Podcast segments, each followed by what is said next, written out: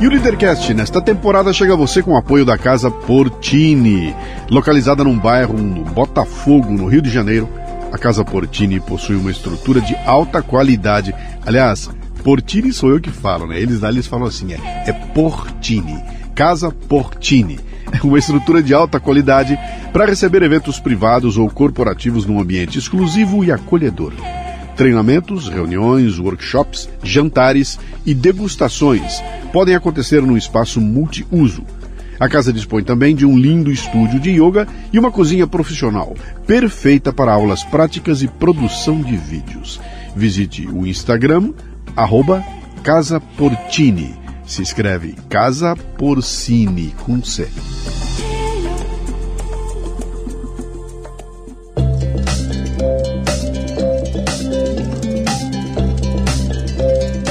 Marca é um conjunto de expectativas, memórias, histórias e relacionamentos. E cabe a você trabalhar para que seus clientes tenham a melhor percepção sobre sua empresa e seus negócios. Bom, eu já sei que com relação aos serviços e produtos você está se garantindo, mas e quanto às memórias e relacionamentos?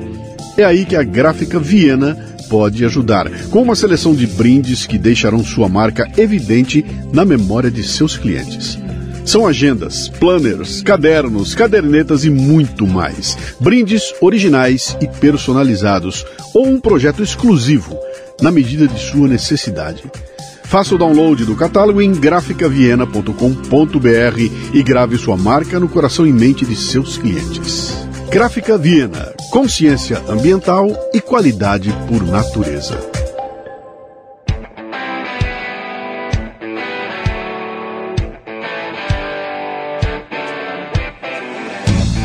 Bom dia, boa tarde, boa noite, bem-vindo, bem-vinda a mais um LíderCast, o podcast que trata de liderança e empreendedorismo com gente que faz acontecer. No episódio de hoje trago Luciano Bravo, que é CEO da Inteligência Comercial e Country Manager da Savel Capital Partners, palestrante e consultor. O tema é muito importante, a inexistência de um sistema de crédito para os empresários no Brasil. Olha, quem já tentou levantar recursos em bancos sabe que eles só emprestam dinheiro para quem provar que não precisa, não é? O Luciano Bravo mostra que é possível criar condições adequadas para que empresários e empresas brasileiras possam estruturar o seu projeto de crescimento de forma correta e ter acesso a linhas de crédito internacionais.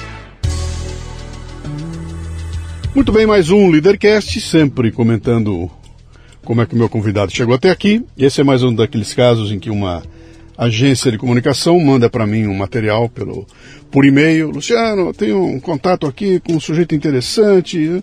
E ali vem um pequeno descritivo que é o que basta para mim, né? Eu dei uma olhada no descritivo e falei, pô, aí tem café no bule. Então estamos aqui hoje para conversar. O programa começa com 3 perguntas que são as únicas que você não pode chutar. O resto você chuta à vontade, tá? Essas 3 tem que ir na lata. Então, seu nome, sua idade e o que você faz? Meu nome é Luciano Bravo, tenho 51 anos e sou estruturador na área de crédito internacional. Cara, estruturador na área de crédito internacional. Eu não tenho a menor ideia do que é isso e vai ser bom a gente explicar para a turma aqui. Você nasceu onde, Xará? Eu, Xará, nasci em Santos, na cidade de Santos, na Baixada. Todo dia entrevistei o Tejon aqui, que é grande santista também, né? Você tem irmãos? Sim, nós somos em 7 ao total. Eu sou o penúltimo. Cara, família grande, hein, cara? É grande. O que seu pai e sua mãe fazem ou faziam? Meu pai era funcionário da CODESP, né? Como é normal na região de Santos, quem nasceu lá, geralmente o pai trabalha no porto ou trabalha na COZIPA, sim, né? O meu trabalhava no porto e minha mãe era doméstica. Sim, sim.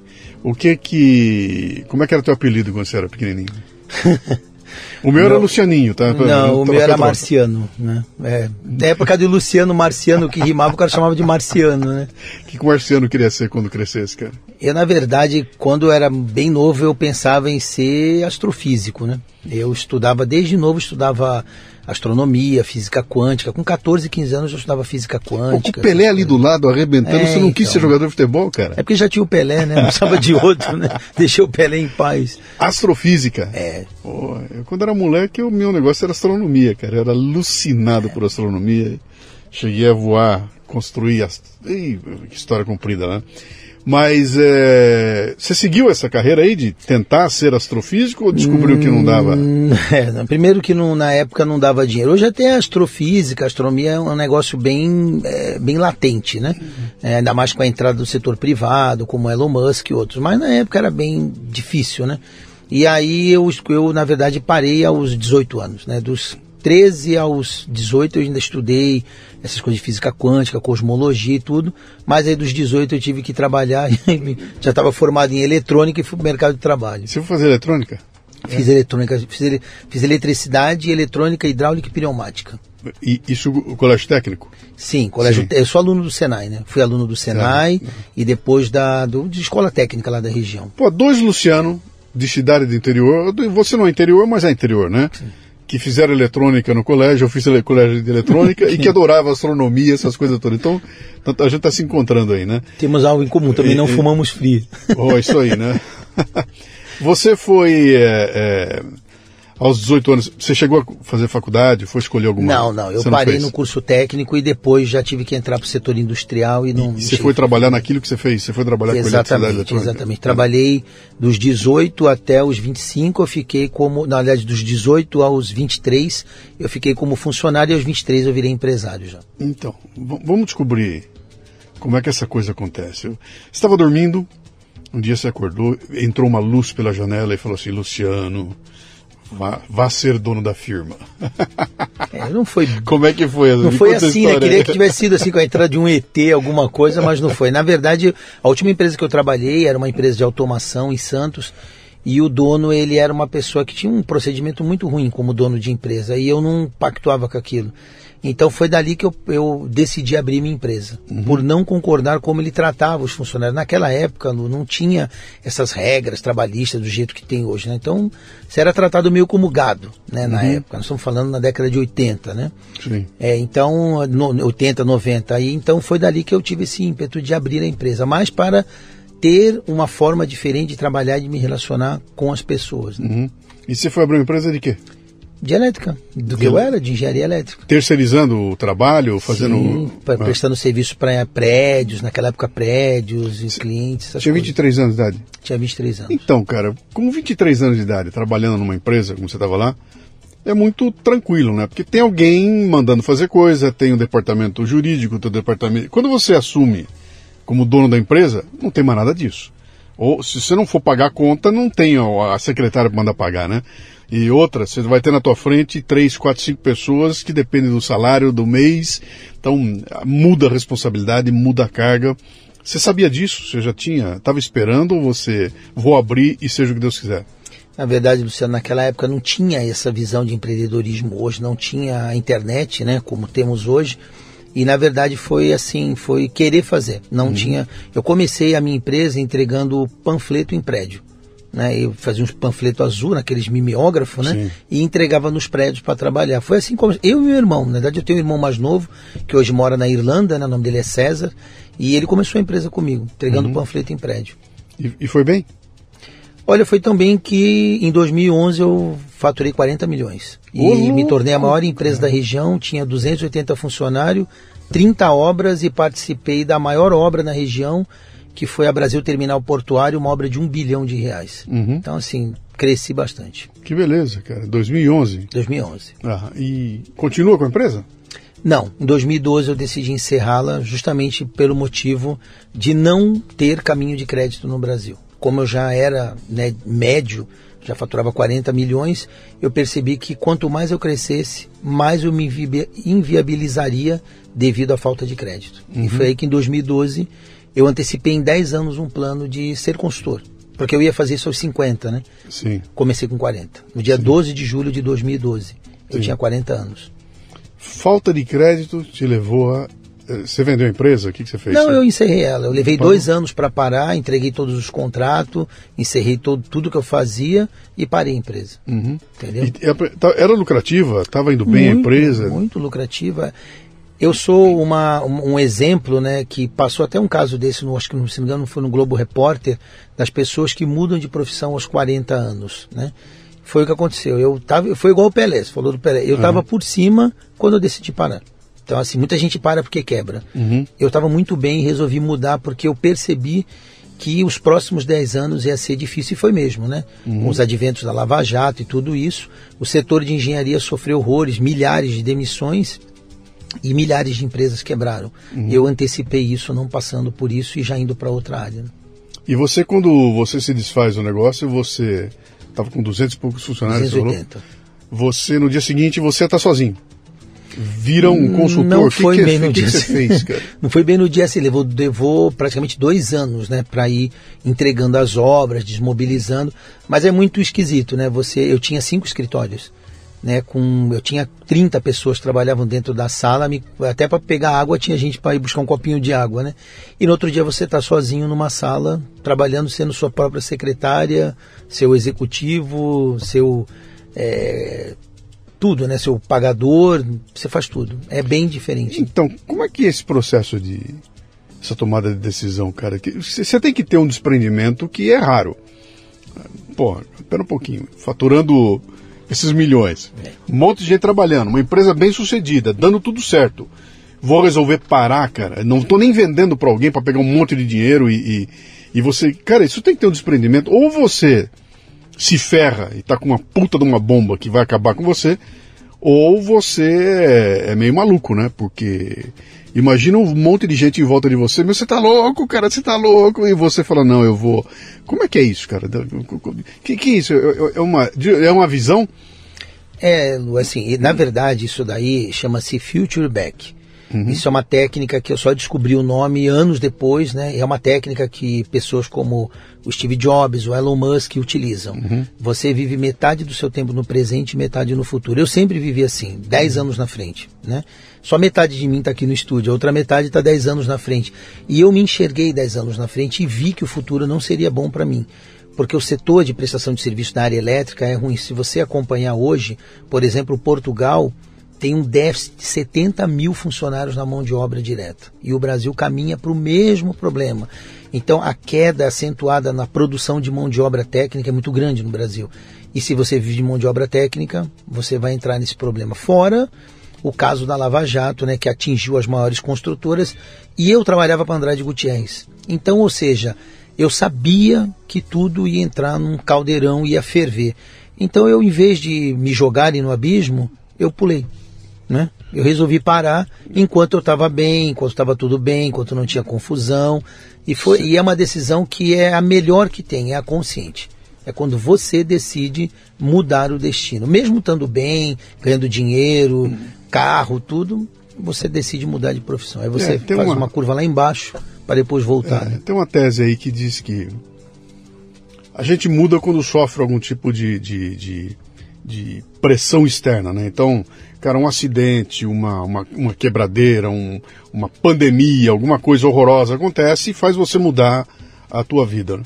Ou você pode esperar que isso aconteça ou pode provocar que isso aconteça, que acho que foi teu caso, então eu vou provocar isso aqui, porque pelo menos eu tenho controle do que está acontecendo, né? E aí você vai ser consultor de quê?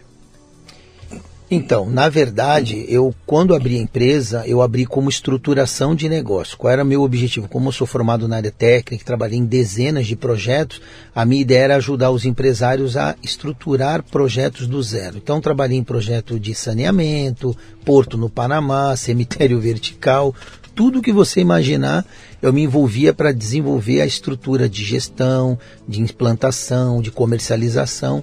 Então, foi assim que a empresa começou em 2012, por esse caminho. Tá.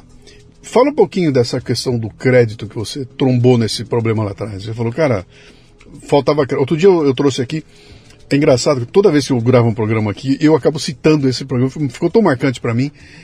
Eu gravei aqui uma entrevista com o Alon Lavi, que é o cônsul de Israel em São Paulo, né?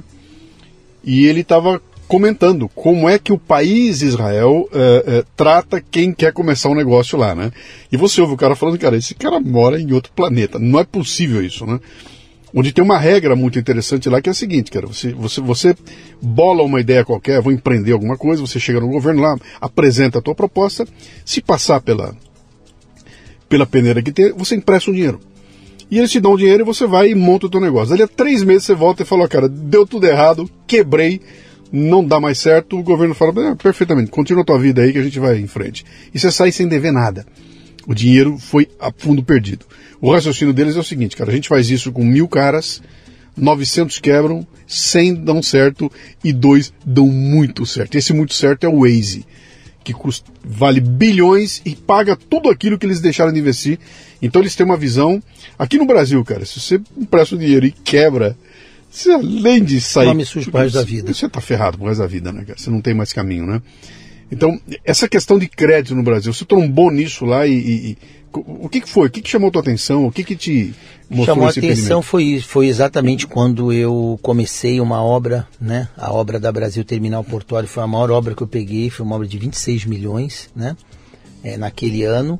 E eu, todo mundo que vende precisa de dinheiro para operacionalizar a venda. Sim. Se você vende uma obra, você precisa de no mínimo 10% para mobilizar. Sim. 10% de 26 milhões é 2 milhões e 600. E aonde que você arruma esse dinheiro? Então, hoje no Brasil, o gargalo de todo mundo a crescer é que os bancos não bancam. Eles não financiam contratos, compra de materiais, compra de commodities. Então, assim, o Brasil poderia produzir muito mais. Não produz porque não tem dinheiro para isso. Ou seja, os bancos não emprestam. Mas eu vi isso há 10 anos atrás, agora há 11, né? Ou seja, eu peguei uma obra, quando eu precisei buscar dinheiro, não tinha. E aí eu tive que, vamos dizer, pedir ao cliente que financiasse o início da obra. E aí se tornou uma coisa muito indigesta isso. E aí eu percebi que quanto mais eu crescesse, mais eu ia ter que depender do cliente investir em mim para fazer. E foi aí que eu acreditei que isso não era um caminho bom. Uhum. Porque, e não era mesmo, porque hoje, raramente uma empresa, quando você aprova uma obra, ela te dá 20%, 25%. Eles têm regras de compliance, um monte de coisa que inibe isso. Uhum. Né? E então você acaba não crescendo. Ou crescendo totalmente endividado em um monte de operação. Foi aí que eu percebi que não tinha como eu faturar 100 milhões por ano, porque onde eu ia arrumar 10 milhões para financiar isso? Não tem lugar. Você foi investigar na época? Você foi conversar com o banco, com a turma toda, para tentar entender por que isso acontece, cara? Na verdade, eu fiz isso durante 5 anos. Né? Começou em 2012 e terminou em 2017. Eu investiguei o mercado para entender o porquê que não tem crédito no Brasil, o porquê é tão difícil, né? Mesmo você produzindo, vendendo, estando bem, por que que os bancos, desculpa, não financiam as empresas, né? Eu descobri porquê e hoje é o foco do nosso trabalho. Né? Uhum. Eu transformei aquela dificuldade em algo altamente promissor nos dias de hoje. Você vai contar o porquê aqui ou esse é teu segredo? Sim, não, vou contar o porquê. Estamos aqui, vamos lá. Na verdade, se você olhar historicamente o Brasil, se você olhar, vamos olhar os últimos 20 anos, né? 22 agora, né? Já concluído, nós estamos no 23º. Mas nos últimos 22 anos, se você olhar, o Brasil houve uma concentração bancária. Sim. Como em vários segmentos, né? Aviação, aço, suco de laranja, energia elétrica e também os bancos se concentraram. Parece que é tudo 4, né? É. São 4 companhias aéreas, 4 bancos, 4 emissoras de TV, 4 na mídia, na verdade, 4 consórcios, 4... Na verdade o Guedes falou isso, né? O país dos 6, né? Ele não falou 4, dos 6, né? Sim, sim. E é verdade, se você olhar o nosso país, no caso bancário, é controlado por 5. Uhum. Né? São 5 bancos que detêm mais de 82% da carteira de crédito brasileira. E é justamente por isso que você não tem crédito. Uhum. Porque ao se concentrar bancariamente... Um país, ele cria as suas próprias regras, que não são regras de competitividade, e sim regras de reserva de mercado. Uhum. É a mesma regra que tem nas companhias aéreas. Você não tem para onde sair. Sim. Ou você tem que viajar uma das 4, ou você vai de carro, ou vai de barco. Então, quando um setor fica desse jeito, todo mundo sofre. E o próprio setor sofre. Não sei se você viu aí, as duas das empresas nossas de aéreas já somam 45 bi em dívida. Sim. Isso é um sinal vermelho para o mercado e quem vai pagar essa conta somos nós. Sim. Porque você não pode deixar as duas das maiores empresas de aviação quebrar. Não, mas agora vem aí passagem a R$200, vai estar resolvido isso. Então, ou seja, é o que eu digo, vamos nós que vamos pagar. Foi isso que eu disse, nós, né? Porque passagem a R$200 significa que o dinheiro sai de outro lugar. Né? Então, voltando à parte de banco, foi isso. Nos últimos 20 anos os bancos se concentraram, o crédito hoje está em 5 bancos e eles colocaram regras como, por exemplo, né, você tem que ter o nome limpo em todos os segmentos de CND, se tu é casado, a tua mulher também tem que ter o nome limpo, quer dizer, você praticamente tem que provar ao banco que não precisa do dinheiro para que ele te dê. Segunda regra, você não pode se endividar além de 30% do seu faturamento. Então uma empresa hoje que fatura 100 milhões, se ela tiver com tudo em dia, ela pode chegar a 30%. O que é? Eu costumo brincar, Lu, eu faço isso em palestra e tudo. Se eu der 30% do alimento que você precisa para viver, você não seria esse homem bonito na minha frente. Você estaria numa cama. Sim. E é exatamente onde as nossas empresas vivem, presa numa cama, sem energia para crescer. Então foi aí que eu descobri, é o oligopólio que sacrifica o nosso país há 2 décadas e infelizmente continuará independente do governo que se instalar. Não muda isso. Oh, tá. A gente viu o que aconteceu recentemente, quando tentaram botar a mão ali, cada um que tenta botar a mão ali se arrebenta, né, cara? O Collor caiu assim, né? Foi mexer no vespeiro, e aí o Bolsonaro caiu assim também, foi mexer no vespeiro, cara, e... Esse grupo aí. E é interessante que você fala essa questão do oligopólio, porque ela está em vários segmentos, né? Vários. São vários segmentos, não é um lugar só. Mas nenhum deles é tão nefasto quanto o bancário. Porque o bancário, ele, por exemplo, você viu o consignado?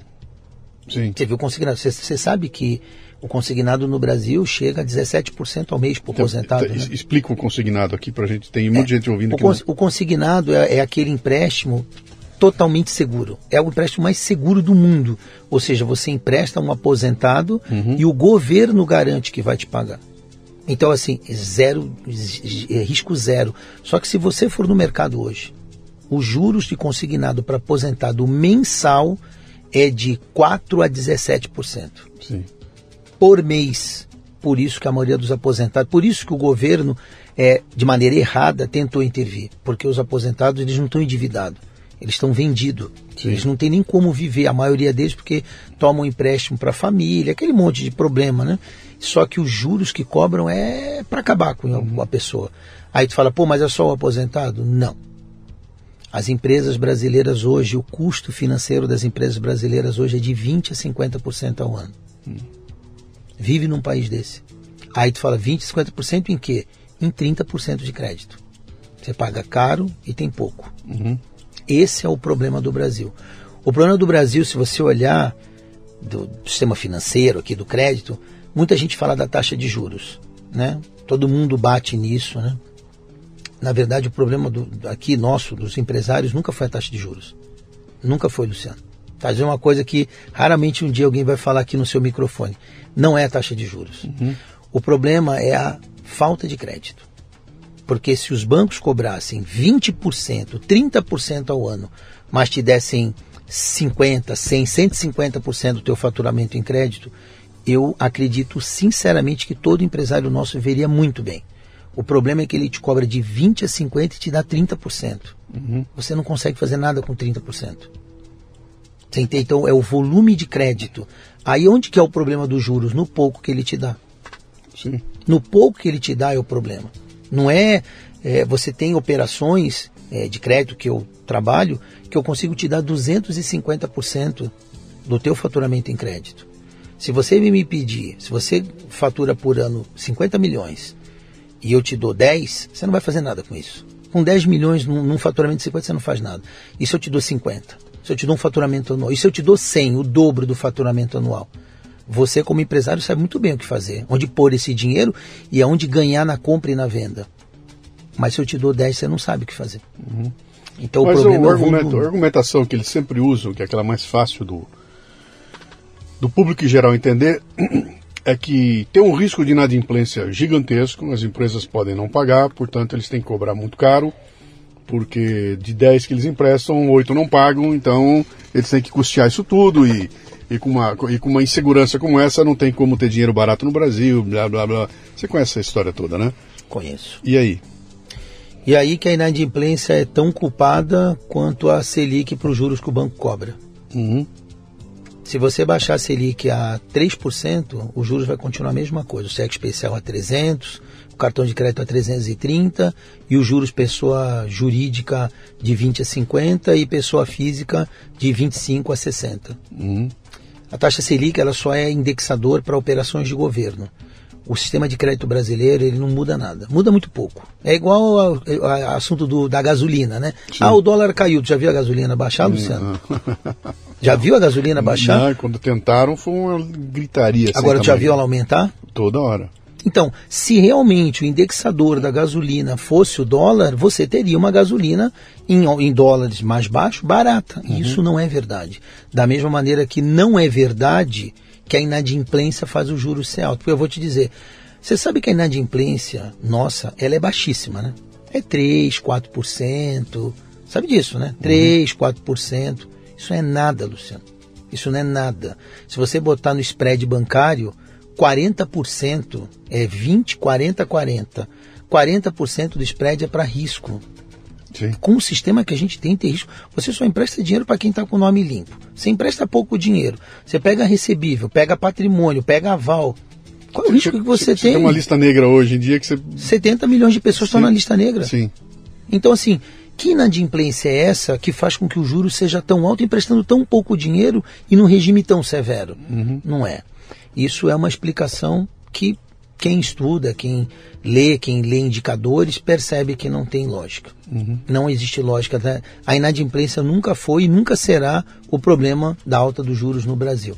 E dar crédito é uma questão de crescimento. Uhum. Em tudo, né? Se você acredita em mim, você deixa que eu trabalhe, que eu... Então, e dinheiro é isso. Crédito é questão de credibilidade. Se os bancos acreditassem nos empresários e pudessem confiar no que eles fazem, porque se eles fazem direitinho e fazem, né, deveria se acreditar nele, mas não se faz assim. Ou seja, um empresário hoje que cumpre todas as suas regras... Eu estive conversando com uma empresa, eu te dar um exemplo. A empresa fatura 4,5 bi por ano. 4,5 bi, tudo certinho. O banco empresta para ela para pagar em 3 anos. Ou seja, o CFO da empresa disse para mim que ele tem que comprar uma operação e fazer o break-even em 3 anos. Em 3 anos. Você é um homem que já viveu num mundo corporativo, né? E você sabe que 3 anos break-even é loucura. Não é nada. E por que ele é tratado assim? Porque o banco se trata quem fatura 4,5 bi assim, imagina quem fatura 30 milhões, 40. Não há prazo no Brasil. O prazo no Brasil é de 1 a 3 anos. Eu como nano empresário aqui, eu tive experiências, né? Uma vez me deram uma dica que o BNDES tinha aberto uma linha nova de crédito, não sei o quê, papapá, que tal. Eu vi mandaram para minha palestra do cara do BNDES, estamos aí, pá, pô, maravilha. Chamei entrei em contato com o cara, como é que funciona isso aqui? Ah, pá, eu vou aí, mas eu vou levar comigo o meu banco que é o operador, o Bradesco. Sentaram os dois na minha frente aqui. E eu, pô, legal, queria levantar, tem uma ideia que a gente quer duplicar o tamanho aqui, nós precisamos do investimento. E era uma bobagem, cara, 300 mil reais, uma bobagem qualquer assim. E eu queria isso aí, que é pra gente botar no marketing e tudo mais, pá, bom, conversei, aí os caras, bom, o cara do BNDES, bom, quem operacionaliza isso aqui tudo é o Bradesco. É o Banco Repassador. Aí o cara do Bradesco, pra mim, você tem imóveis, você tem carro, eu falei, mas pra quê? Não. Para poder dar o empréstimo, você tem que botar o tua casa como garantia. Eu falei, cara, mas não foi isso que foi dito o cara do BNDES. Tá tudo errado, não é a taxa que está me dando, não é o que ele falou. Não, mas não tem jeito, aqui é assim. E só através da gente, no fim, cara, era um empréstimo... Normal. Não tinha nada do que foi dito lá. E eu olhei para aquilo e falei, então não tem para onde correr. Eu só consigo dinheiro se eu não precisar dele, é isso? E basicamente é isso, né? E não tinha para onde correr, não tem como sair, né? Então você me conta a história de um cara de 4,5 bi. Pega eu que sou um nano aqui, cara, para levantar 100 mil, 150, 200 mil, é um pandemônio, não tem para onde correr. Você quando viu essa situação então, você falou, cara, eu vou ter que encontrar uma saída para isso, né? O que é que você fez? Exatamente, Lu, assim, quando você observa que independente do estado que você vá, independente do banco que você bata na porta, a resposta vai ser sempre a mesma, não, né? Não sei se você vê aí, mas isso na época da pandemia isso teve muita evidência, mas sempre teve em evidência, né?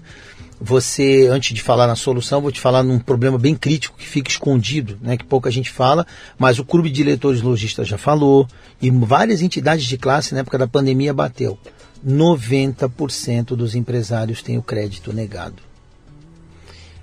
E se você pegar os maiores bancos, entre 7 a 9% dos clientes qualificados, aquele que já passou na análise de crédito, sim, tem acesso ao crédito. Então, repete, quantos por cento? De 7 a 9%. De quem passou pela peneira? De quem já passou na peneira é que tem de fato acesso ao crédito. Então, se você perceber, os números estão certinho. 90% é o crédito negado e de 7 a 9% dos qualificados é que tem acesso ao crédito, o restante não tem. Então, com essa imensa escassez, qual foi o meu pensamento em 2018? Depois de bater na porta de 300 agentes financeiros de mercado, entre investidores, empresas de capital, bancos de investimento, fundos, né? Eu cheguei à conclusão que o Brasil tem uma solução. E a solução é a Lei 4131. É a lei que permite o ingresso de capital estrangeiro no Brasil, criada há 60 anos atrás, e que permite que eu, você ou qualquer pessoa que nos ouve possa ir nos Estados Unidos, na Europa, onde ele quiser, captar dinheiro e trazer esse dinheiro ao Brasil sem tributação. É a mesma lei que bancos e empresas utilizam para trazer bilhões ao Brasil. Então, assim, é aquela história, se não te dão aqui, vai aonde te dão. E foi aí que de 2018 em diante, nós nos unimos à Savel Capital Partners, que hoje eu sou diretor dela no Brasil, além de ser CEO da Inteligência Comercial, e começamos esse trabalho para internacionalizar clientes médios. Ou seja, fazer ao médio, que eu era lá em 2011, fazer ao médio que os grandes bancos fazem às grandes empresas. As grandes empresas têm acesso ao crédito internacional e os bancos ajudam, porque tem total interesse. Os médios, eles não têm interesse. Então eles deixam o empresário preso no Brasil com essa situação que você ouve de mim, sem crédito. Então, a percepção que eu tenho é que buscar dinheiro lá fora é um negócio de uma complexidade brutal, né? Sob todos os pontos de vista, né? Então eu não sei nem por onde começar uma coisa como essa, né? Até porque começa, eu não sei nem onde bater para começar uma história dessa. Provavelmente eu vou num banco conversar com o cara do banco, o cara vai me dar uma brochada gigantesca, eu vou sair de lá com a mão abanando, né? Me parece que tem uma ignorância provocada. Sim. Você falou de uma lei, eu estava esperando você dizer a lei que foi aprovada em 2019. Você falou, não, a lei tem 60 anos, cara. A lei é mais velha que eu. Então, Luciano, assim, primeiro, realmente, não existia o conhecimento, né? Quando eu comecei, até ontem eu estava falando com um empresário, eu faço muita entrevista com um empresário médio, pessoas que faturam entre 24 milhões a 800 milhões por ano. E eu disse para ele, quando eu comecei, não tinha nada. Não existia informação, não existia onde buscar. A primeira coisa que eu fiz, depois que aprendi, foi em 2020, começar a transformar tudo isso em conteúdo que qualquer pessoa pode acessar. É o nosso canal no YouTube, onde a pessoa pode ir lá e aprender tudo sobre crédito internacional. Tudo. São 19, nós fizemos agora um book de vídeos, né?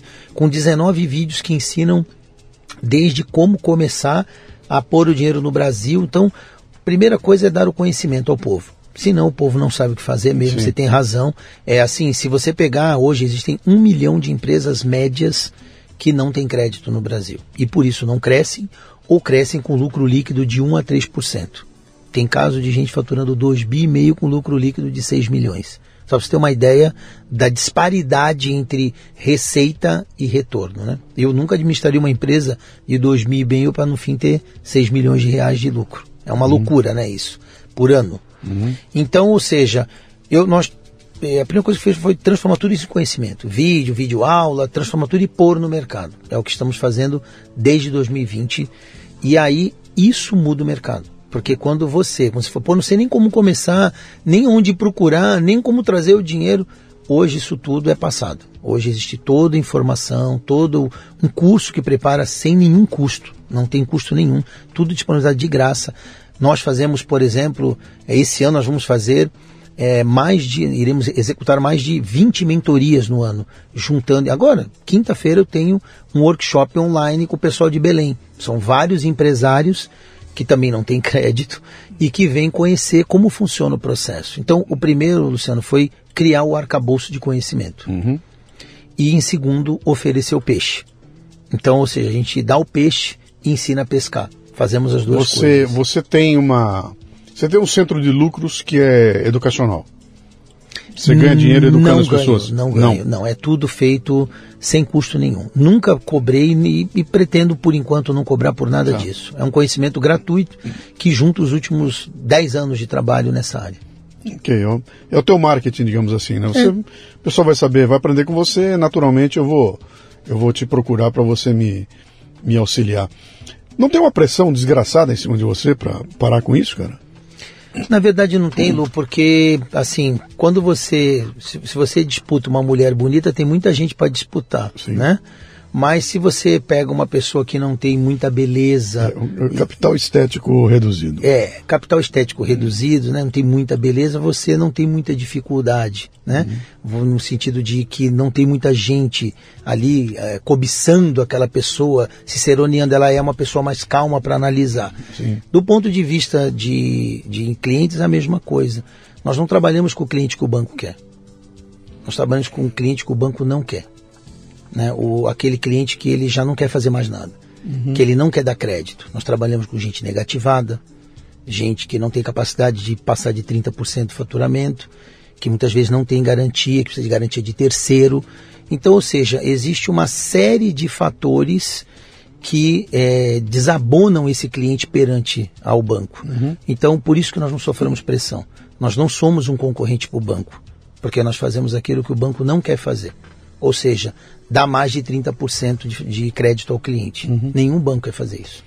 Como é que você lida com o potencial de risco esses enjeitados aí? São os enjeitados pelo sistema que, teoricamente, tem um risco...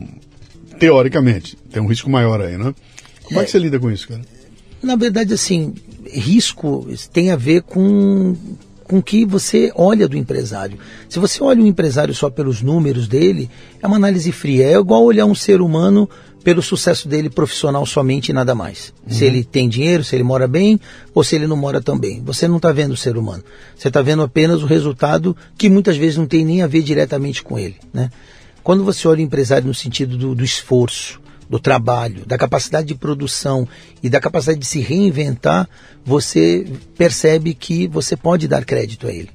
E hoje, na nossa análise de elegibilidade, o que nós fazemos é isso, Luciano. Nós pegamos pessoas que têm o potencial de produzir. É igual aquela história lá de Israel.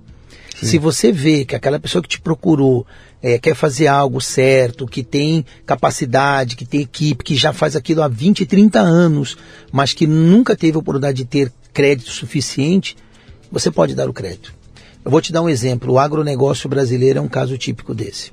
Vou te dar um exemplo assim que a gente acabou de fechar uma operação agora de 45 milhões de reais para um produtor rural que no Brasil raramente ele chegaria a 15, 20 milhões. Raramente. Então o que acontece, se você olhar o agronegócio brasileiro, ele é um agronegócio gigantesco tocado em operações de um ano. O cara pega em janeiro e paga em dezembro. Repete, como é que é? Ele é um... O agronegócio brasileiro, ele é um gigante. Hoje o nosso agronegócio, ele alimenta 1 bilhão de pessoas no mundo. Sim. Praticamente 1/8 da população global é alimentada só pelo que é produzido no Brasil. Só que ele é um negócio global tocado com empréstimo de 12 meses, de uma safra. Ou seja, o produtor rural tem que pegar em janeiro e pagar em dezembro. Ele deixa praticamente a alma dele no banco para conseguir mal e porcamente o custeio agrícola. Então, se você pega esse produtor que está fazendo milagre com pouca coisa e você acredita nele e dá dinheiro para ele, mesmo que você pegue... Porque hoje o que acontece? Você tem uma fazenda de 100 milhões, Luciano. Vou dar um exemplo clássico, né? Não é risco, é simplesmente acreditar no óbvio. Você pega um produtor hoje, que ele tem uma fazenda de 100 milhões, fatura 30 milhões por ano, né? E ele precisa abrir novas terras e plantar. É uma pessoa que já está fazendo isso há no mínimo 2 décadas, né? Mas veio crescendo lá de 2 milhões, chegou a 30 milhões de faturamento, tem uma fazenda que vale 100. Por que você não pode emprestar para esse produtor rural 30, 40 milhões no ano? Se ele pega 3, 4 e produz 30, e tem a fazenda e tem propriedade, por que você não pode dar 30 para ele? Por que você não pode financiar mais esse camarada? Ele passaria de 30 para 100. Para 150, com uma margem de lucro capaz de te pagar sem sombra nenhuma, porque o agronegócio não dá prejuízo. Mas o que o banco faz? O banco não quer a fazenda dele, o banco não quer dar mais dinheiro para ele, porque olha que a capacidade dele de pagamento é pouca. Aí dá para ele, sabe quanto, Luciano? Dá 2, 3, 4 milhões de reais. É óbvio que ele não quer. Então, existe risco? Sim, existe risco. Mas se ele tem uma propriedade que você pode pegar e pode acreditar nele dando dinheiro, por que não fazer? Agora eu lhe garanto, a inadimplência no agronegócio é baixíssima. É baixíssima, é muito baixa. Uhum. Posso dizer que é menos de 2%. Porque o produtor rural, ele é aquele cara que vive da terra. A propriedade dele é o maior bem dele. Se você pegar uma propriedade de 100 milhões e der 40 na mão dele, ele transforma esses 40 em 200, em duas safras. Uhum. O problema é que isso não acontece no Brasil. Você está ouvindo o LíderCast, que faz parte do ecossistema Café Brasil, que você conhece acessando mundocafebrasil.com.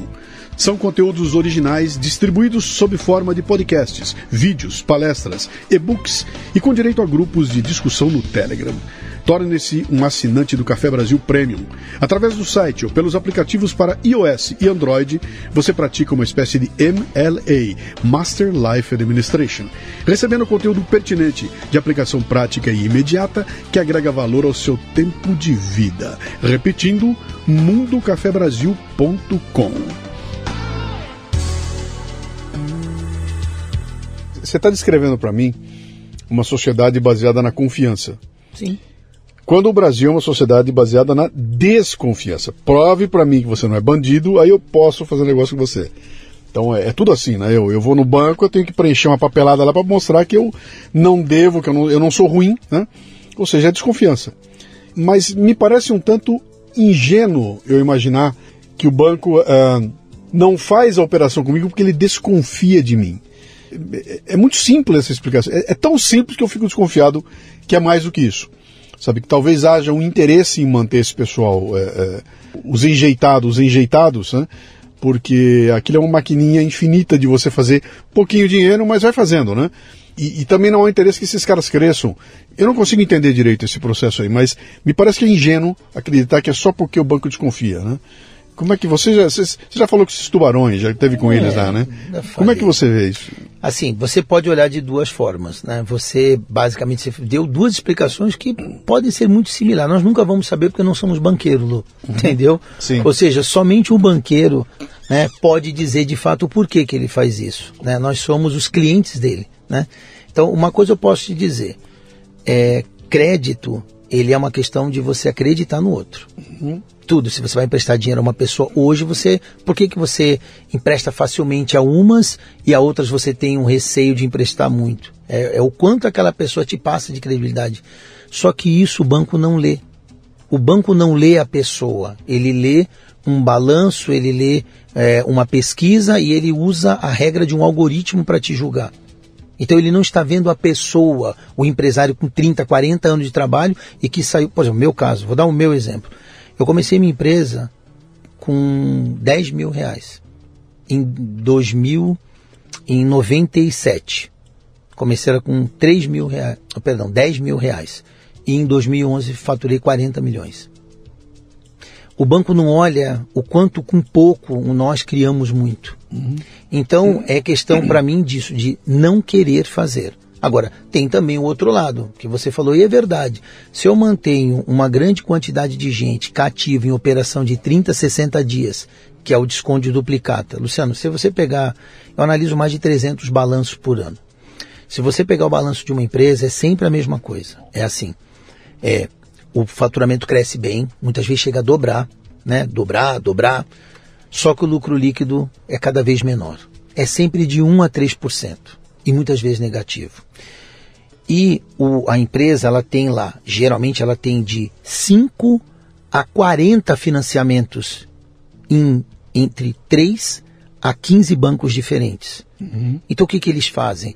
Eles pulverizam a coisa tão pequeno para poder cobrar mais e te dão tão pouco que você continua amarrado. Teve casos de empresas que tinham 90 financiamentos diferentes. O mês tem só 22 dias úteis. Então, é normal você ver empresas com 15, 30, 10, 20 financiamentos diferentes unindo 4, 5 bancos. Então, se você olha o que as empresas vivem hoje, Lu, elas vivem de financiamento de curtíssimo prazo. Então, aquilo que você falou também é verdade. Se eu dou pouco e se eu pulverizo, eu controlo.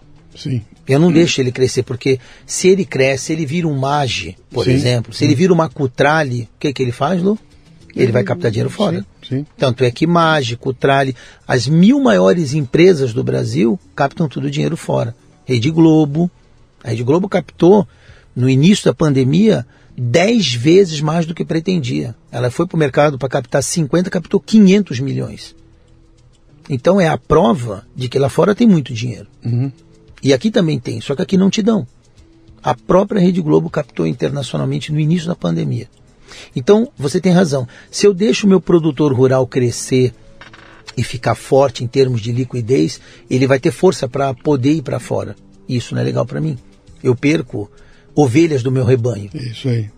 Então, os dois são verdade. Um eu não acredito e um fato de o banco não acreditar também torna o mercado cativo, que hoje eu te garanto aí que temos entre esses 1 milhão de empresas brasileiras, né, que hoje vivem com crédito de 30%, elas pagam de 20% a 50% ao ano de custo financeiro. E é um bom negócio, né? Cara, isso é uma com a Selic a 13,75, você tendo de 20% a 50%, tem FDICs, né? Fundos de direito creditório, aqueles que trocam duplicata, né? Toda hora, tá? Tem milhares deles no Brasil. Que é tipo uma factory, né? É uma factory grande, né? E tem FDIC aí que está cobrando seguramente de 25% a 45% ao ano.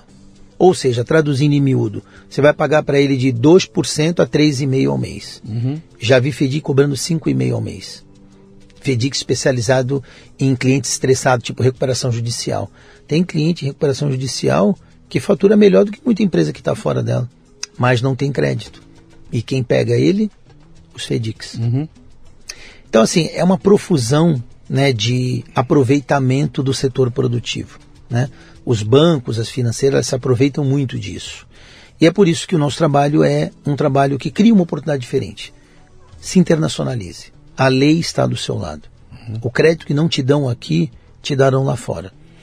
Onde que você vai buscar esse crédito lá fora? Tem um pool internacional para isso? Tem um país? Tem um lugar? Tem onde é isso? Como é que você determina? Luciano, para você é legal ir buscar em Bruxelas. Como é que é isso? Na verdade, assim, um país não, né? Na verdade, o nosso board, ele trabalha com um pool de investidores, né? São vários investidores, cada um, vamos dizer, num formato específico, né? E hoje, eu acredito que o maior gap que nós temos para o Brasil, ou seja, a maior sacada para o Brasil, é uma operação chamada hard lender, que é uma operação feita com ativo imobiliário, ao qual o fundo não cobra capacidade de pagamento. Explique isso em português. Português é o seguinte: você tem sua fábrica, né? Sua fábrica fatura 50, vamos falar sua construtora, você tem uma construtora, sua construtora fatura 50 milhões por ano, mas você tem uma garantia que é uma fazenda lá em Tocantins, lá no Pará, que vale 100, eu posso te dar 50, então eu posso injetar até 250% do teu faturamento em crédito. Então, isso faz com que você tenha liquidez para investir. Uhum. E quando você vai para o mercado internacional, que hoje a gente faz muita operação para os Estados Unidos, quando você vai para o mercado internacional, você abre as portas para todo o primeiro mundo de crédito. Então, não é um país, são países, né? Você pode tomar dinheiro nos Estados Unidos, na Suíça, em Portugal, Itália, Inglaterra, Alemanha. Você se abre para... O que você aqui no Brasil está fechado com 5 bancos, você abre para países e mais de 1000 financiadores. Então o que nós estamos fazendo é assim, pegando o peixinho que está no aquário, são os empresários brasileiros, e botando ele no oceano. A porta da frente para isso é uma operação que não exige desse empresário, Luciano, toda a papelada e documentação que exigiria se ele fosse buscar um banco, como você disse, eu vou lá e bato na porta do banco. Nós desenvolvemos um processo onde o investidor, o financiador, ele não exige do cliente balanço auditado, governança corporativa, rating, tudo aquilo que o europeu e o americano exige. Ele não exige isso no primeiro crédito. Ele te dá milhões de dólares e você dá uma propriedade para ele. Com esses milhões de dólares é que você vai se preparar para cumprir as exigências do próximo financiamento, que será no mínimo de 4 a 10 vezes maior que o primeiro. Porque eu concordo que pegar uma empresa aqui brasileira, até essa mesmo de 4 bi e meio que eu falei, e levá-la para fora do jeito que ela é no Brasil, não dá certo. Precisa que do lado de fora tenha alguém que te aceite como você é. Porque você tem uma estrutura de um país emergente. Sim. Então, quando você pega um empresário aqui, ele não tem balanço auditado, correto? A maioria dos empresários não tem balanço auditado. O fundo do outro lado tem que aceitar ele como ele é. Então, isso foi o que nós criamos. Um fundo que aceita o empresário brasileiro como ele é para dar o primeiro financiamento para ele. Se ele tiver com o nome sujo, funciona. Se ele tiver devendo, funciona. Se ele não tiver garantia, Luciano, e pegar a garantia de um outro, funciona. Você entende a flexibilidade que tem? Então, foi assim que a gente fez. Pegamos um financiador flexível que aceita o nosso cliente como ele é, para ele ter os primeiros milhões e começar uma vida nova a partir daí. Você está me deixando aqui altamente desconfiado dessa história toda aí, porque eu cresci num país da desconfiança, né? E quando você chega para mim e fala o seguinte, ó, um cara que não te conhece, que fala um idioma que não é o teu, vai botar no teu colo alguns milhões, tipo assim, gostei da tua cara, gostei de você, toma esses milhões e vai fazer, cara, isso é uma porta escancarada para sacanagem, para lavagem de dinheiro, uma putaria sem tamanho aí, né? Como é que vocês garantem isso tudo, cara? Como é que é? Eu entendo que no momento em que você... Alguns dias eu fiz aqui uma entrevista com o Léo, que é de uma empresa chamada Pay for Fun. Eu nunca sei se é Pay for Fun. Ele montou uma fintech para fazer todo o gerenciamento de pagamento dos sites de aposta, que não existe no Brasil. Você não pode ter site no Brasil ainda, porque embora esteja aprovado, não foi regulamentado, então Sim. todo mundo está no exterior. E esses caras do exterior vinham para o Brasil, faziam negócios dos brasileiros, e dependiam de sistema de pagamento, que tem todo tipo de sacanagem, né? Ele falou, cara, eu vou montar um negócio que seja... Ele é aprovado no Banco Central, para você ter uma ideia. Ele falou, é tão limpo que quando alguém de fora, grandão, quer entrar no Brasil, quem é que está fazendo direito lá? Pô, é a Pay for Fun, entrar todo mundo através dele, né? O cara está com 300 e tantos clientes ali, né? Ou seja, é a credibilidade dele que traz esse pessoal e deixa fazer negócio no Brasil. Imagino que você deve estar numa posição parecida, quer dizer, a tua empresa pode chegar para esse pessoal lá fora, ó, tô com um cara aqui, já passou da minha peneira, tá? Pode mandar os milhões e eles vão acreditar em você e vão fazer boa parte desse processo aí. É assim que funciona? Você tem que levar o cara lá fora? Não. Vem um auditor aqui? Como é que funciona esse processo? É tudo feito cross-border, sem presença física. Você não precisa visitar o fundo e nem o fundo visitar a sua empresa. É que nós partimos de um pressuposto, Luciano, que realmente para nós brasileiros é um pouco fora da caixa. É. Sabe qual é a diferença básica quando você entra numa agência de um banco nos Estados Unidos, na Europa, e quando você entra numa agência de um banco no Brasil? Sabe qual é a principal diferença básica? Não tem uma porta giratória e um guarda armado na porta? Não, alguns até tem porta giratória e guarda armado, tá? Mas assim, a diferença básica é que quando um gerente ele olha para você lá fora, ele tem certeza que o que você vai falar, você vai cumprir. Uhum. Porque a legislação lá exige isso. A sociedade da confiança. Isso. Okay. E aqui no Brasil é o contrário. O gerente já sabe que você não vai pagar. Não que você não vai pagar, mas assim, o pressuposto que ele tem é negativo. E eu vou te dizer que o nosso trabalho, ele está trazendo ao Brasil esse pressuposto positivo.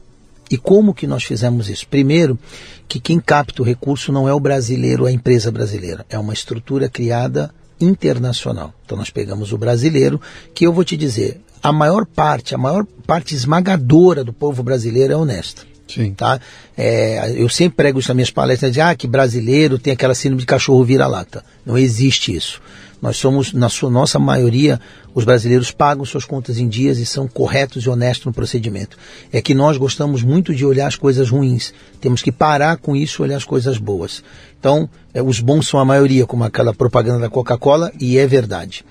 Então, ou seja, primeiro quem toma o recurso é uma empresa internacional de um brasileiro.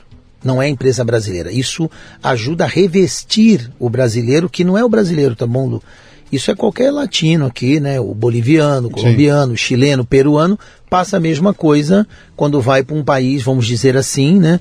Um país de primeiro mundo. Então, isso é uma questão que um dia se resolve. Mas vamos, como nós resolvemos isso imediatamente? É criada uma estrutura internacional onde o empresário brasileiro é o único exclusivo dono.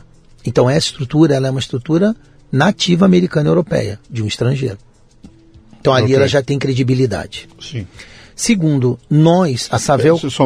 Onde está baseada essa... Hoje nós abrimos ou nos Estados Unidos, né? O Wyoming, né? Não Delaware. Delaware não é para quem precisa de dinheiro, é para quem tem dinheiro, né? Então nós abrimos em Wyoming ou em Lisboa, Portugal. Okay. Por que Estados Unidos? Porque é o primeiro país do mundo em crédito, e, em termos de credibilidade, e Lisboa, porque Portugal é o hub da Europa. Sim. E é um país irmão de língua, até para facilitar o trato com empresários nossos que muitos não falam inglês.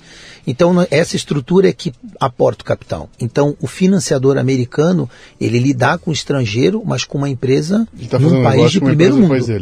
De primeiro mundo, um país de primeiro mundo. Porque você sabe que se você pisar na bola lá, você dança. A regra é dura. A regra é dura mesmo. E outra coisa, quando você sai do seu país, vai ao país do outro e cria uma estrutura para tomar dinheiro, isso já demonstra que você tem algum diferencial, correto? Você quer fazer a coisa direito, você quer... Por exemplo, por que uma empresa às vezes não abre capital aqui, abre capital lá? Porque quer ser uma empresa global. Empresa que abre capital na bolsa... não está muito preocupado em ser uma empresa de visibilidade global. Vamos falar a verdade. Agora, quando você abre o capital na Bolsa dos Estados Unidos ou na Bolsa da Inglaterra, você quer ser uma empresa global, quer estar aberto ao mundo. E a mesma coisa. Então, nós internacionalizamos nosso empresário e assim, você falou assim, pô, mas olha o cara, não. Tem todo um processo técnico, Luciano. Não é só olhar a pessoa, não. Existe um processo de análise documental, de diligências jurídicas, ou seja, existe todo um processo técnico, jurídico, inclusive de governo, de abrir empresa, de compliance. Só que a diferença, Luciano, é que nós fazemos isso nos critérios normais de análise internacional e não aqui como é feito no Brasil, que é uma sacanagem, né? Que o cara quer descobrir um motivo para não te dar dinheiro. Então lá fora não, lá nós queremos te dar. Então se você cumpre o que precisa ser cumprido, nós vamos acreditar em você e vamos te dar o capital.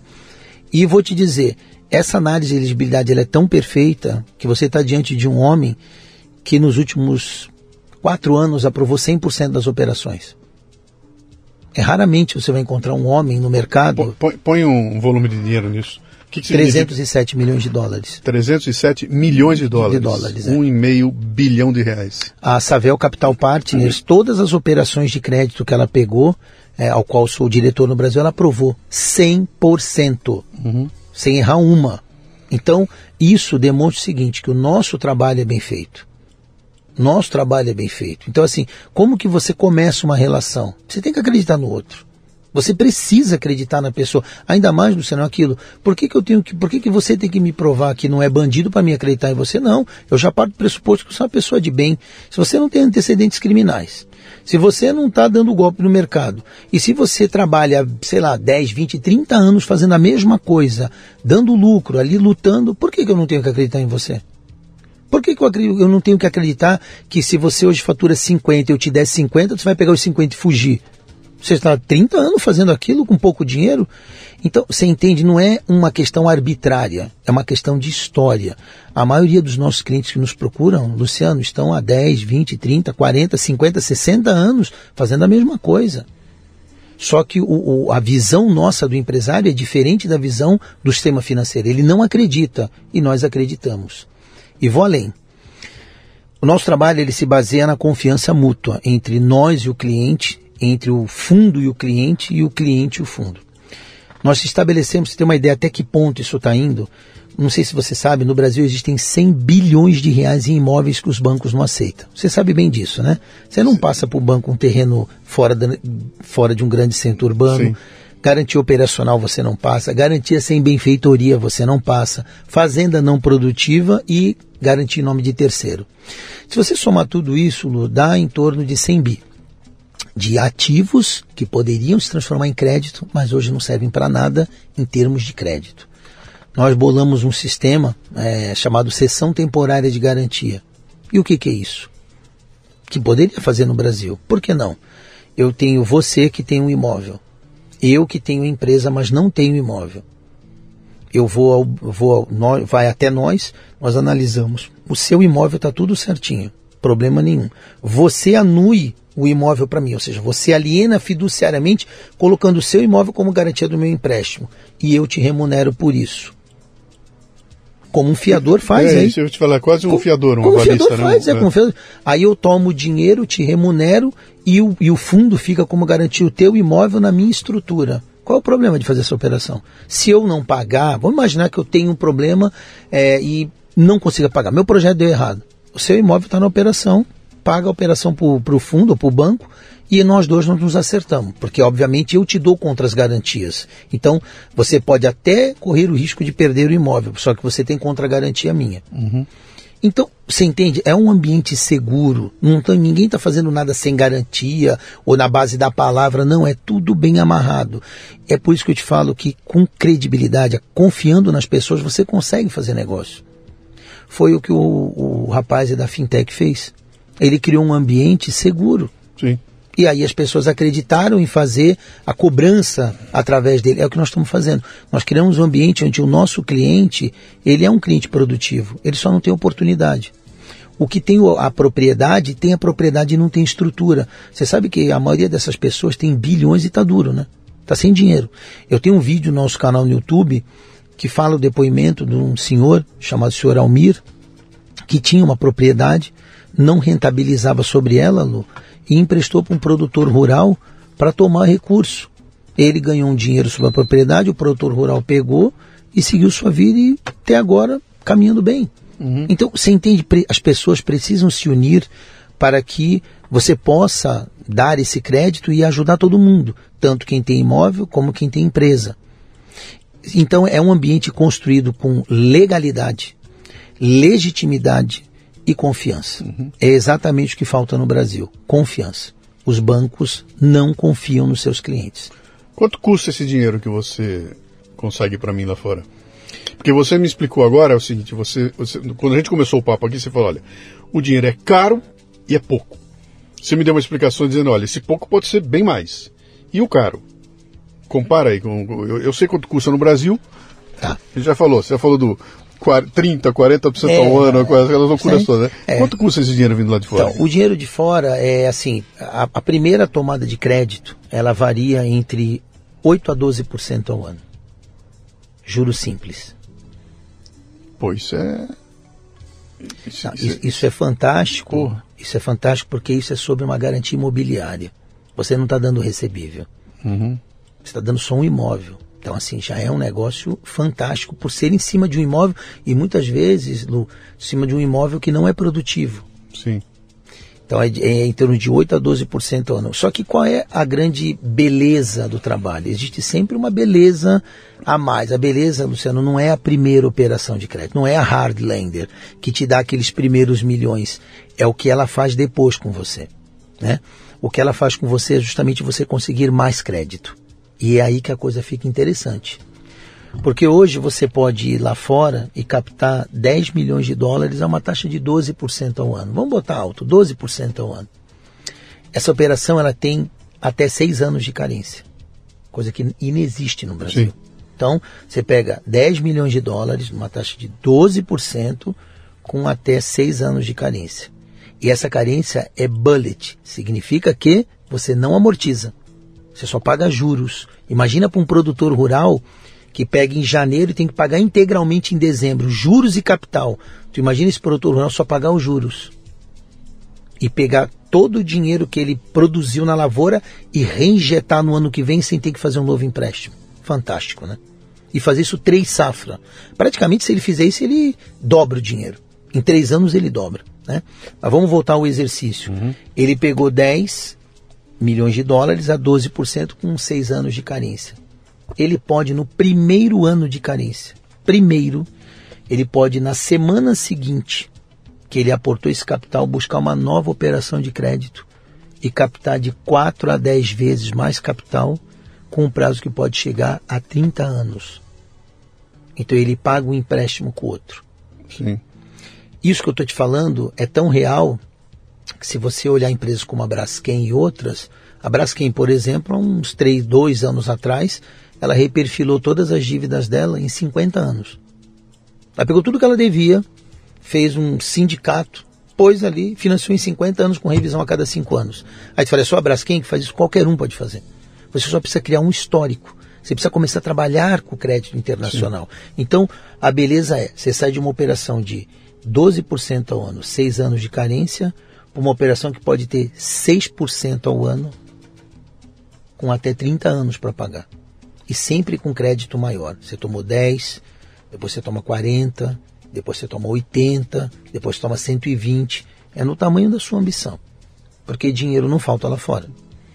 Você não corre o risco de receber uma canetada lá em Brasília e destruir esse negócio todo aí do dia para noite, cara? Não, para destruir isso teria que destruir todas as empresas brasileiras juntas, né? O que não é problema para eles, né? Não. Os próprios bancos utilizam a mesma lei. Todos os grandes bancos captam dinheiro, inclusive nas minhas palestras eu coloco lá o Itaú captando dinheiro lá fora, com emissão de título de dívida, é a mesma lei para todo mundo, entendeu? Luciano, a capacidade de fazer, ela não muda o mercado, o que muda é o conhecimento. Então, não é o fato de, um cara foi, captou dinheiro, o outro foi, não. O conhecimento é que vai mudar esse mercado. O que nós queremos, como Savel Capital, como Inteligência Comercial, como empresários e brasileiros, né, é que o empresário brasileiro aprenda que o dinheiro que lhe é negado aqui existe ali. Se você quiser continuar vivendo no sistema financeiro brasileiro, continue. Até o ministro da Fazenda, que é debutante na área financeira, já entendeu que não existe crédito no Brasil. Essa era a pergunta que estava engatilhada aqui. Eu falei, a próxima vai ser essa aí.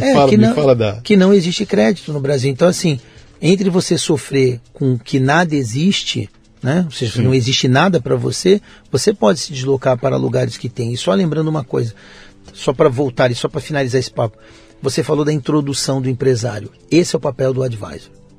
O advisor, que é o que nós somos, ele que te dá credibilidade para o primeiro aporte. Por isso que no nosso trabalho nós ensinamos o valor disso. É como o professor que te insere no mercado de trabalho, Sim. correto? É pelo professor que você se torna profissional. A sala de aula é a primeira, vamos dizer, comunidade multiplataforma que você vive, com pessoas diferentes, pensamento. E o professor é o chefe ali. A mesma coisa é o nosso trabalho. Nós somos o introdutor do empresário médio no mundo de crédito internacional. E é conosco que ele vai aprender as primeiras noções e depois, Luciano, o desenvolvimento é por conta dele. Porque dinheiro, entrada e legalidade ele vai ter. Aí é só exercer isso no mundo inteiro. Você tem um patamar de entrada para... A partir de quanto interessa para você? Na verdade, não é para nós, é para o próprio empresário, né? Eu acredito Sim. que a menor operação ela tem que ser de no mínimo $3 milhões, e esse é o nosso patamar. Na verdade, a linha ela começa de 2 a 50 milhões de dólares, tecnicamente falando. Mas eu nunca recomendo 2, Luciano. Eu recomendo de 3 a 50. Então é de $3 milhões a $50 milhões é o capital de entrada. E qual é o perfil de quem te procura lá para... É indústria, é comércio, é serviços, é agricultura? Tem um padrão? Na verdade, é toda a cadeia produtiva.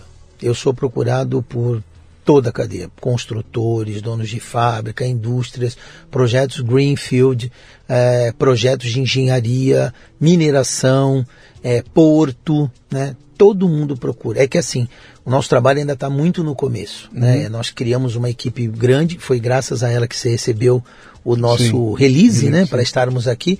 Então nós estamos batalhando muito pelo caminho do conhecimento, espalhando esse conhecimento pelo Brasil. E graças a Deus está dando certo, né? Todo dia nos procuram clientes de toda a cadeia produtiva. E lá de fora, o interesse de quem tem o dinheiro lá de fora, eles batem o olho. Se você chegar lá e disser a palavra mágica assim, agribusiness, os caras já abrem um sorrisão e te entregam.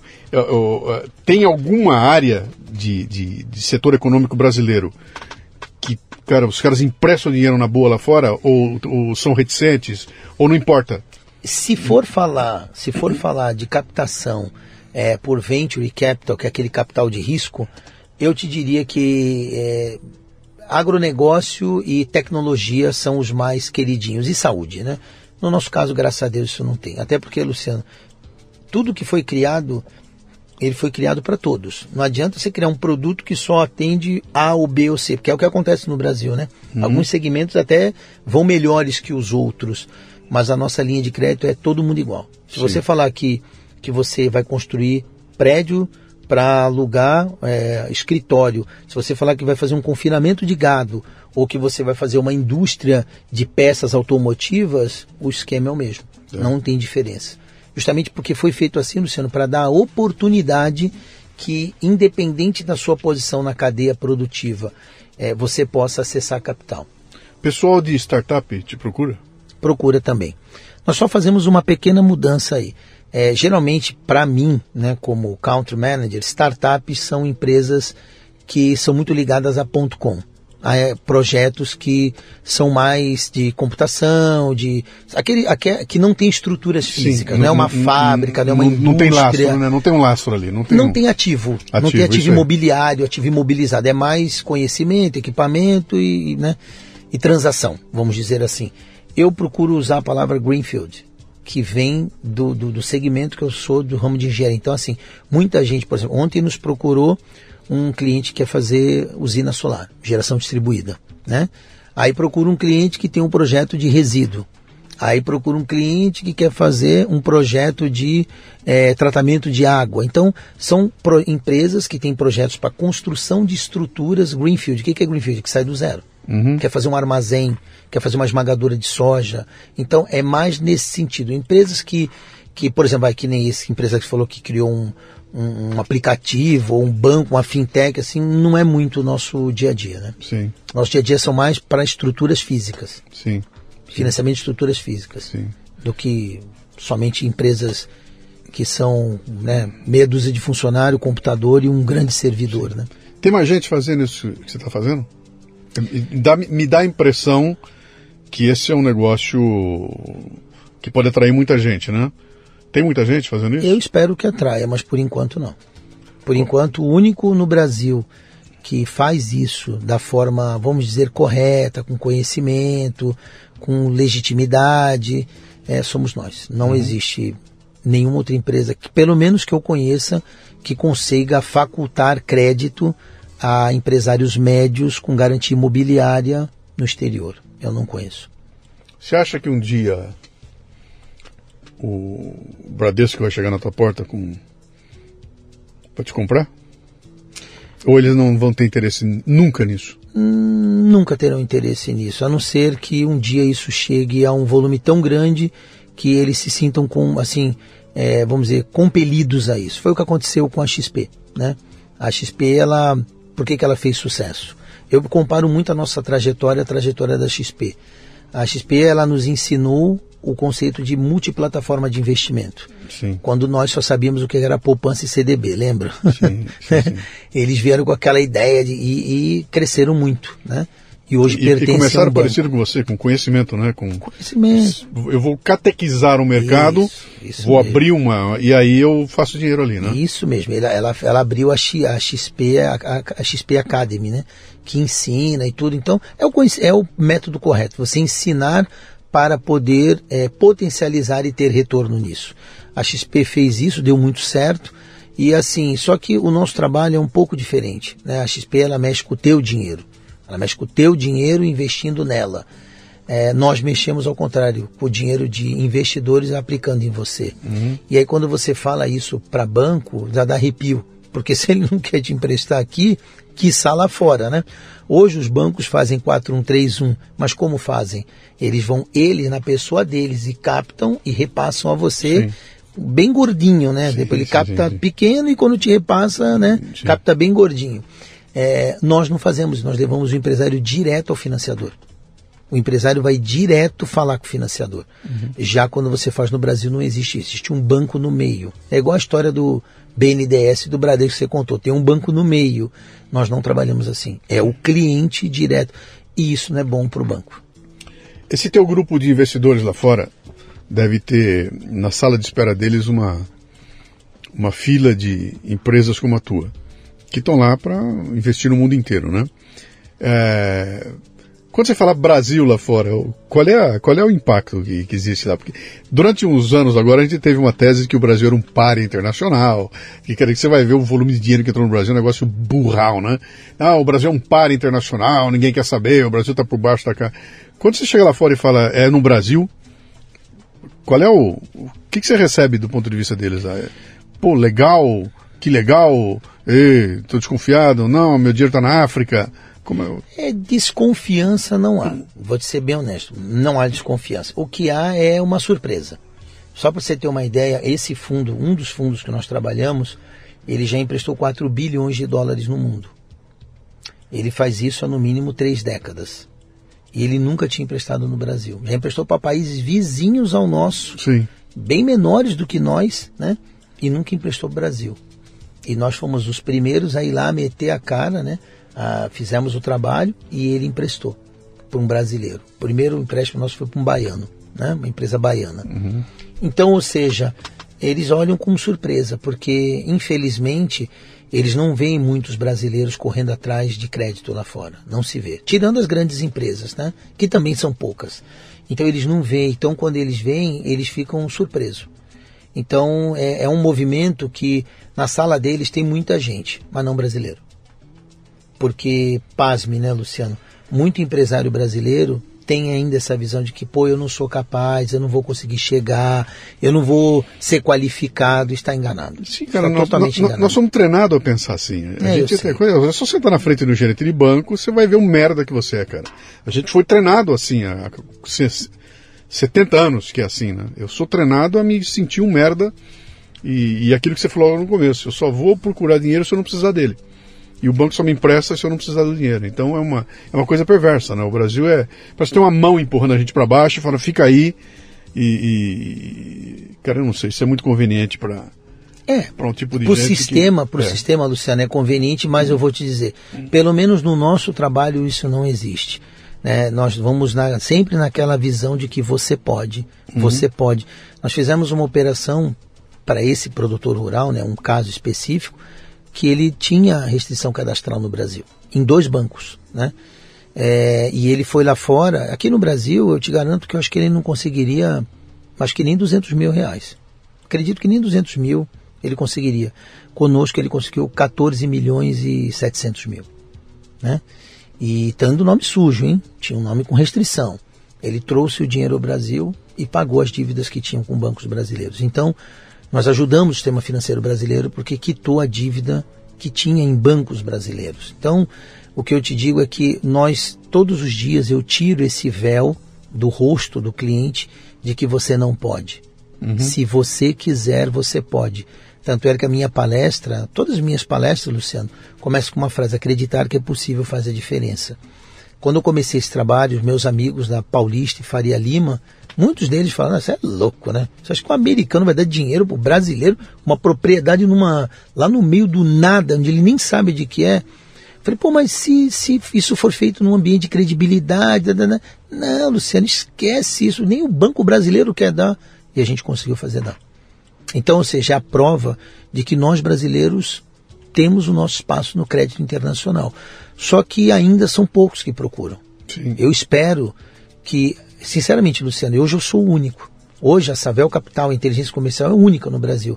Mas não é um título que eu pretendo manter por muito tempo. Eu espero que outras pessoas também busquem alternativa e de maneira séria ofereçam crédito internacional. Porque até a nossa entrada, o crédito internacional ele tinha 2 marcas registradas. A primeira de que não existia, que era utopia. E a segunda era usado como golpe, né? Então nós tiramos numa tacada só esses 2. Não, existe, está aqui ó, o rosto de todo mundo que trabalha, né? Claramente, de onde vem o dinheiro, tudo certinho. E acabamos com esse negócio de golpe. Porque aí o empresário, ele quando vai contratar, ele contrata alguém de mercado, alguém que está fazendo um trabalho sério, né? Que está nos maiores veículos de comunicação falando daquilo que faz. Então o empresário se sentiu confortável para fazer a operação. Então começa por aí. Começa dando força ao cliente para que ele possa pegar o dinheiro. E é assim que nós vamos criar milionários brasileiros em crédito internacional. Então, Deus te ouça. Tomara. Vamos ver. Potencial a gente sabe que tem, né? Aqui, ó, esse país aqui é maravilhoso, né? Eu faço muita coisa para o agronegócio, eu viajo muito no interior do Brasil e eu sempre, quando eu começo as apresentações, eu falo o seguinte, cara, como é bom vir aqui, sair do eixo Rio-São Paulo, onde tem uma nuvem preta em cima, né? Tá tudo ruim, vai dar errado, né? Você chega lá no interior, é todo mundo querendo fazer, aquela coisa brotando. Não é à toa que você traz os gringos aqui, eles ficam maravilhados quando vão para o interior, né? O Brasil tem esse potencial e precisa desamarrar. Tem que desamarrar. Eu acho que do papo que nós temos aqui, o mérito que eu vejo é esse teu trabalho de catequizar, sabe? Vamos ensinar, vamos mostrar que tem, vamos mostrar o caminho a seguir e deixar o pessoal levar adiante. Quem quiser entrar em contato, vamos lá agora, que é a parte mais importante aqui, ó. Quero te conhecer, quero conversar com você, quero levar adiante, quero... Onde é que eu procuro? Olha, Luciano, eu acredito que você pode, a priori, visitar, né, os sites nossos. Um é o www, né, Savel Capital Partners. Savel Capital Partners.com. O outro é www.inteligenciacomercial.com, né, que é esse, acho que para brasileiro é mais fácil, que é inteligenciacomercial.com, e tem um canal no YouTube, que eu sempre recomendo que o cliente, nas entrevistas, conheça o trabalho pelo YouTube, porque lá nós temos mais de 800 horas de vídeo gravado, com advogados, economistas, empresários, e você vê a real da coisa, como ela rola, né? O canal chama-se Inteligência Comercial ACI. ACI. De aporte de capital internacional. Ok. Inteligência Comercial ACI. Eu acredito que essa oportunidade que você nos deu é fantástica, porque é mais um veículo para que pessoas que hoje estão em dificuldade financeira, que têm propriedades e não conseguem transformar em crédito, ou que está com o nome sujo, né, saiba que existe uma alternativa. Uma alternativa boa, segura e que funciona. Então, o primeiro negócio é levar boas notícias e deixar que o cliente se aproxime de você para entender como ele pode usar essa boa notícia. Legal, cara. Obrigado pela visita aí. Eu acho que você tem um papel até social nessa história toda aí, sabe? Tem evidentemente, o business que você está tratando, mas tem um componente social aí que começa com aquela história de, olha, vou contar o que está acontecendo, vou contar que é possível e trazer esse dinheiro para quem hoje não tem acesso nenhum, né? Tomara que dê certo. O Brasil precisa disso aí urgentemente. Obrigado pela visita, meu caro. Obrigado, Luciano. E uma coisa eu te garanto. Já deu certo porque já se transformou numa célula de conhecimento. E por mais que amanhã eu não esteja aqui, por qualquer motivo que seja, eu pretendo no mínimo ficar mais 10 anos nesse trabalho, no mínimo, né?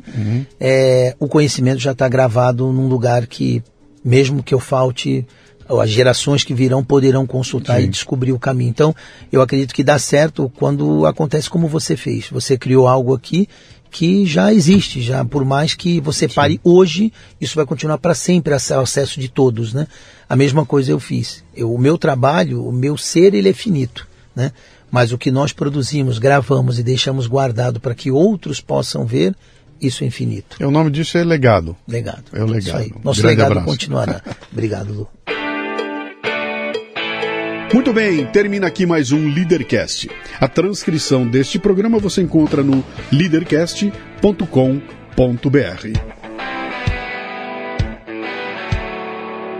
Você ouviu o LíderCast com Luciano Pires. Mais uma isca